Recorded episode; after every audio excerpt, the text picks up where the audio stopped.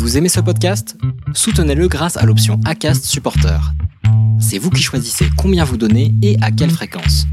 Cliquez simplement sur le lien dans la description du podcast pour le soutenir dès à présent. Ryan Reynolds here from Mint Mobile. With the price of just about everything going up during inflation, we thought we'd bring our prices down. So to help us, we brought in a reverse auctioneer, which is apparently a thing. Mint Mobile unlimited premium wireless. Ready to get 30, 30, bit to get 30, bit to get 20, 20, 20, bit to get 20, 20, bit to get 15, 15, 15, 15 just 15 bucks a month. So, Give it a try at mintmobile.com slash switch. $45 upfront for three months plus taxes and fees. Promo rate for new customers for limited time. Unlimited more than 40 gigabytes per month. Slows. Full terms at mintmobile.com. Les déviations racontent les histoires de celles et ceux qui ont changé de vie. Pour nous suivre et ne rien manquer de nos actualités, rendez-vous sur notre site, abonnez-vous à notre chaîne YouTube, notre page Facebook, notre compte Instagram et suivez nos podcasts sur Acast. Tout de suite, un nouvel épisode, une nouvelle histoire, une déviation.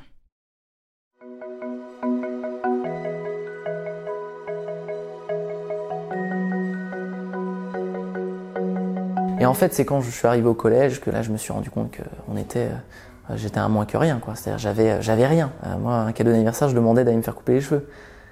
Et euh, voilà, là, je me suis dit, il y a un problème, quoi. J'avais des amis qui avaient des tenues de rentrée, qui avaient plusieurs paires de chaussures. Moi, j'en avais une. Je m'appelle Roman Malo, j'ai 26 ans et euh, j'ai grandi dans une famille euh, précaire et euh, j'ai essayé un petit peu de, créer mon propre chemin pour essayer de sortir d'une situation dans laquelle j'avais pas envie de continuer ma propre vie. Donc moi j'ai grandi, j'ai grandi d'abord en Belgique et on est arrivé autour de mes une dizaine d'années, quand j'avais une dizaine d'années, on est arrivé en Vendée, donc un milieu très rural. j'ai rapidement compris qu'il fallait que j'utilise mon énergie plutôt pour des choses productives et pas pour et pas tellement pour m'amuser, pas tellement pour pour faire des bêtises. Donc euh, assez calme, assez studieux, famille euh, modeste, mais voilà, pas spécialement précaire à ce moment-là. Alors mes parents, je pense qu'ils avaient envie de, de, changer de vie. Et ce qui s'est passé, c'est que au travers de, de, différentes rencontres, ma mère était une passionnée d'animaux et surtout de, de chiens, de lévriers. Et euh, mes parents ont décidé de reprendre un élevage canin euh, qui se situait en Vendée justement. Et donc ils ont décidé de quitter leur vie euh, en Belgique, je pense pour une, vraie soif d'aventure. Pour la personne qui, qui devait laisser l'élevage canin, je pense qu'il y avait un, intérêt qui était au-delà de l'intérêt financier. Je pense qu'il y avait sans doute un intérêt relationnel peut-être avec ma mère. Et le projet a jamais abouti en fait. Alors là c'est là c'est la descente aux enfers. C'est-à-dire que c'est ça va être progressif, ça va être subtil. Mais résultat, moi je me rendrai compte que très tardivement finalement à quel point on avait sombré. Mais ce qui va se passer, c'est que ma mère à ce moment-là, euh, on n'a plus d'argent. Euh, il faut faire rentrer de l'argent effectivement pour manger. Euh, et ma mère à ce moment-là cherche euh, ce qu'il y a. Et ce qu'il y a comme travail dans un milieu rural, c'est du travail dans les champs, c'est du travail euh, agricole qui est très fatigant, qui est usant, qui est pas très bien payé. C'est un travail, voilà, c'est, c'est, on n'est pas loin de l'exploitation dans certains cas. Et mon père a déjà un certain âge, il a plus de la cinquantaine. Il estime avoir déjà une certaine valeur sur le, monde du travail. Et euh, les missions qu'on lui propose ne lui correspondent pas, ne lui plaisent pas. Et il se dit voilà, moi je travaille pas pour un SMIC, je travaille pas. Il y a, il y a quelque chose, de, je pense qu'il y avait quelque chose au niveau de l'orgueil. Le, le, gros problème, c'est que s'il ne travaillait pas, mais qu'il n'était pas dépensier, qu'il voulait pas spécialement un mode de vie, euh, de citadin euh, habitant à Bruxelles, bon pourquoi pas. Mais il a continué en fait à exiger ce mode de vie là. Et donc euh, les revenus diminuent, euh, les exigences restent les mêmes, bah, en fait, au bout d'un moment, il y a un déficit. Euh, au début, notre maman a essayé de, voilà, essayé de faire ce qu'elle pouvait, mais quand vous êtes quatre à vivre sur un SMIC, c'est déjà pas fameux. Et quand vous ajoutez à ça des dettes, là, c'est terminé. Mon père a eu, pendant un temps, on a, il, voilà, il a eu des passions dans lesquelles il dépensait beaucoup d'argent, donc même le peu d'argent qu'on pouvait potentiellement mettre pour un loisir, eh ben ça partait dans des bêtises en fait. Et euh, il y a eu de l'achat compulsif. Moi je me suis dit à un moment donné, est-ce quand il faut faire manger ses enfants, euh, eh bien euh, on trouve un métier dans le, voilà, on trouve, peu importe, il n'y a pas de, y a pas de métier, il n'y a pas de métier indigne quand on a besoin de vivre en fait. Et euh, ça, c'était pas possible pour lui. Pour lui, un métier physique, c'était humiliant, c'était pas possible. Et puis ma mère, voilà, c'était dans son tempérament de l'élevage canin, il fallait aider tout le monde. Et bien, on allait aider son mari et puis on allait comprendre. On allait, euh, on n'allait pas excuser, mais en tout cas, on allait euh, se dire que c'était temporaire. Et puis en fait, ce temporaire est devenu définitif. Alors au début, je me dis qu'on est une famille moyenne. Et en fait, ça, c'est, je, dirais que c'est ce qui m'a sauvé aussi, c'est le fait que je reste moi-même dans une illusion. Typiquement, quand voilà, j'entendais la classe moyenne, pour moi, c'était nous. Et en fait, c'est quand je suis arrivé au collège que là, je me suis rendu compte qu'on était euh, j'étais un moins que rien quoi c'est-à-dire j'avais j'avais rien euh, moi un cadeau d'anniversaire je demandais d'aller me faire couper les cheveux Et euh, voilà, là, je me suis dit, il y a un problème. Quoi. J'avais des amis qui avaient des tenues de rentrée, qui avaient plusieurs paires de chaussures. Moi, j'en avais une. Mes vêtements, c'est euh, secours catholique, secours populaire, euh, resto du cœur, euh, recousu par ma mère. Mais on était toujours propre sur nous. Ça, c'était quelque chose, c'est-à-dire qu'on on présentait pas mal. En tout cas, ma mère, c'était, euh, on n'a pas grand-chose, mais par contre, l'hygiène euh, impeccable. On met des vêtements à sa taille. Et je me suis toujours dit, je vais essayer un petit peu de les améliorer. Quelle erreur J'avais un sac qui était noir, basique. Et je décide de faire, mais j'avais fait ça vraiment pas mal. J'avais fait avec du blanco. Euh, j'avais fait comme ça le signe Nike. Et euh, ça passe pas mal. Ils me disent, oh, il est sympa ton sac et tout. Et là, j'ai des, des amis, des copains, qui commencent un peu à gratter, qui disent, oh, mais c'est bizarre. ton sac, il a un problème. Et puis, euh, on a un t-shirt, on regarde dans le col du, t-shirt. Ah, mais c'est marrant, euh, l'étiquette dessus, euh, il n'y a pas de marque. Et là, euh, voilà, moi, c'était très anxiogène d'aller au collège. On a vu ma mère au secours catholique. Et comment vous justifiez le fait d'aller au secours catholique si vous en avez pas besoin? Et là, j'ai essayé de jouer le oui, mais ma mère veut devenir bénévole, blablabla. Sauf que ça n'a pas marché longtemps. La voiture, c'était trop cher. Donc, au bout d'un moment, ce qui s'est passé, c'est que on allait euh, en vélo à l'école. Moi, j'ai été longtemps en vélo à l'école. L'école qui était à 11 km de chez moi. Et plus j'ai grandi, plus j'ai essayé de, de- d'entretenir l'illusion pour, pour ma sœur, au prix, je dirais, de ma propre, ma propre enfance, ma propre adolescence. hein. J'ai, j'ai travaillé depuis que je suis arrivé en France. Et puis, ma maman, est, ma maman est tombée enceinte. Et euh, c'était, enfin, c'était un, c'était un nouvel élan. Euh, on s'est dit. Et à ce moment-là, ça a commencé à aller un peu mieux. Mais mon père, euh, voilà, mon père était à ce moment-là, euh, le diagnostic de cancer est tombé à ce moment-là aussi. Moi, je me suis dit, oh mince, il est sauvé, quoi. Je me suis dit, paradoxalement, en fait, on va tout lui excuser. C'est-à-dire que tout ce qui s'est passé, on va mettre ça. euh, Il y a eu un cancer du poumon, mais métastasé au niveau du lobe frontal, donc euh, trouble du comportement, ça s'excusait. Voilà, il y avait, il y avait une tumeur depuis sans doute quelques années, et je me suis dit, bah c'est super, voilà. Son excuse, c'est pas la lâcheté. Son excuse, c'est la maladie. Et j'ai trouvé ça très, euh, je trouvais ça très lâche pour euh, envers ma maman surtout.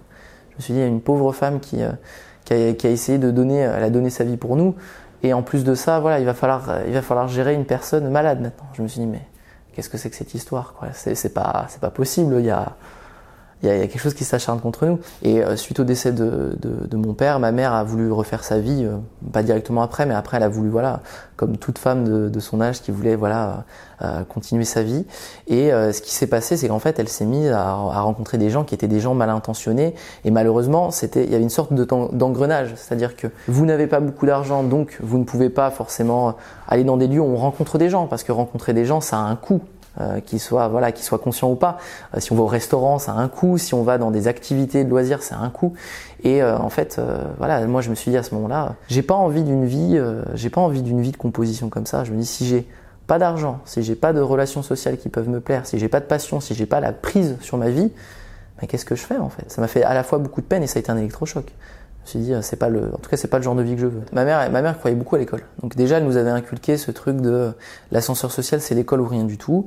Euh, et puis voilà, moi j'étais, bon élève, euh, j'avais pas de soucis de scolarité. Je me suis rendu compte que le capital culturel, c'était la porte d'entrée pour rentrer dans des milieux auxquels j'avais pas accès. Euh, le milieu bourgeois, il a des codes. Si, euh, si on les a pas par la naissance, il faut les apprendre. Et donc là, moi, j'ai eu la chance, j'ai rencontré euh, dans le livre, j'appelle ça des mains tendues, mais des gens qui m'ont permis d'avoir accès à de la culture, qui m'ont permis d'avoir accès à de l'histoire, par exemple. J'ai rencontré un historien qui m'a donné beaucoup de bouquins, qui m'ont, voilà, qui, des gens qui ont pu m'aider dans mon parcours. Et je me suis dit, en fait, cette culture, va falloir que je, je me fabrique, je me fabrique cette culture, que je me fabrique, apprendre à parler, apprendre à présenter, apprendre à, à, à bien présenter, apprendre à faire semblant. Et euh, là, je me suis mis à lire des choses qui avaient aucun sens. Quoi. Je me suis dit, qu'est-ce qu'il faut lire? C'est-à-dire que moi, c'était pas de me dire, euh, voilà, qu'est-ce que j'aime lire, c'était qu'est-ce qu'il faut lire.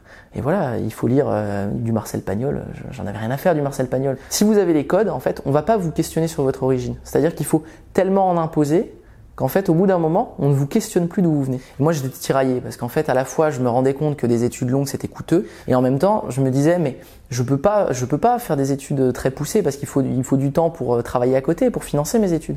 Donc, je me suis dit, il va falloir des études courtes.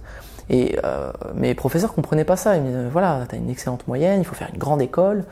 Et moi, quand j'allais voir une conseillère d'orientation, ils me disaient, mais il y a des bourses, puis vous pouvez trouver un travail étudiant à côté.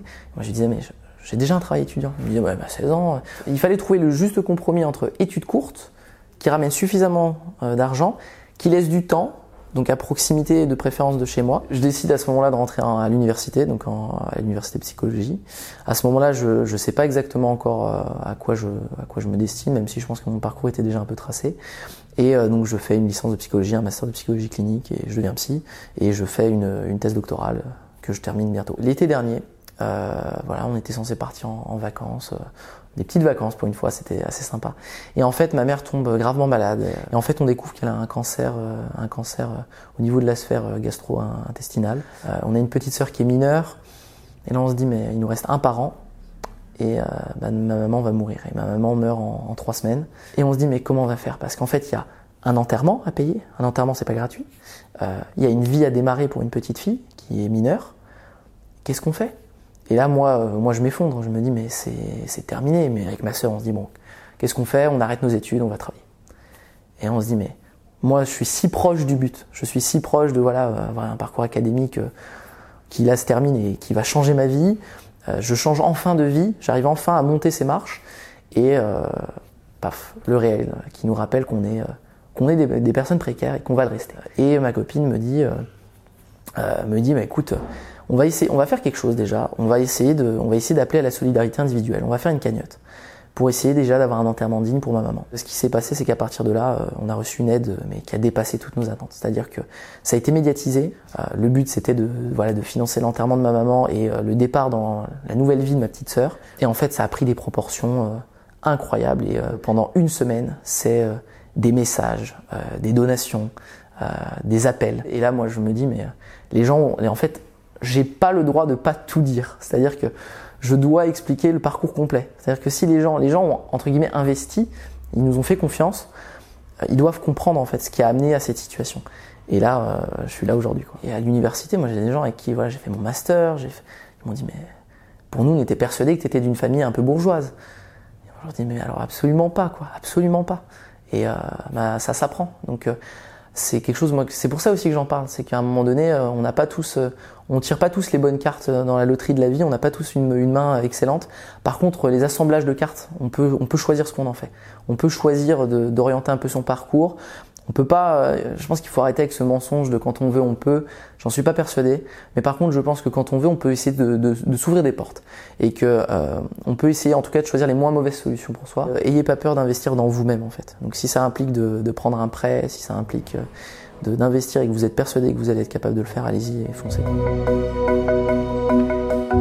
C'était un entretien mené par Laurence Velli et réalisé par Sidney Clazen. Commentez, écrivez-nous partagez, taguez vos amis, réagissez avec beaucoup de cœur, de pouces levés et d'étoiles quand on vous le propose. Les Déviations est un média à retrouver sur lesdéviations.fr, Facebook, Instagram, YouTube, iTunes et plein d'autres. Les Déviations n'ont qu'une vocation, raconter des histoires de gens qui ont changé de vie. À très vite pour un prochain épisode.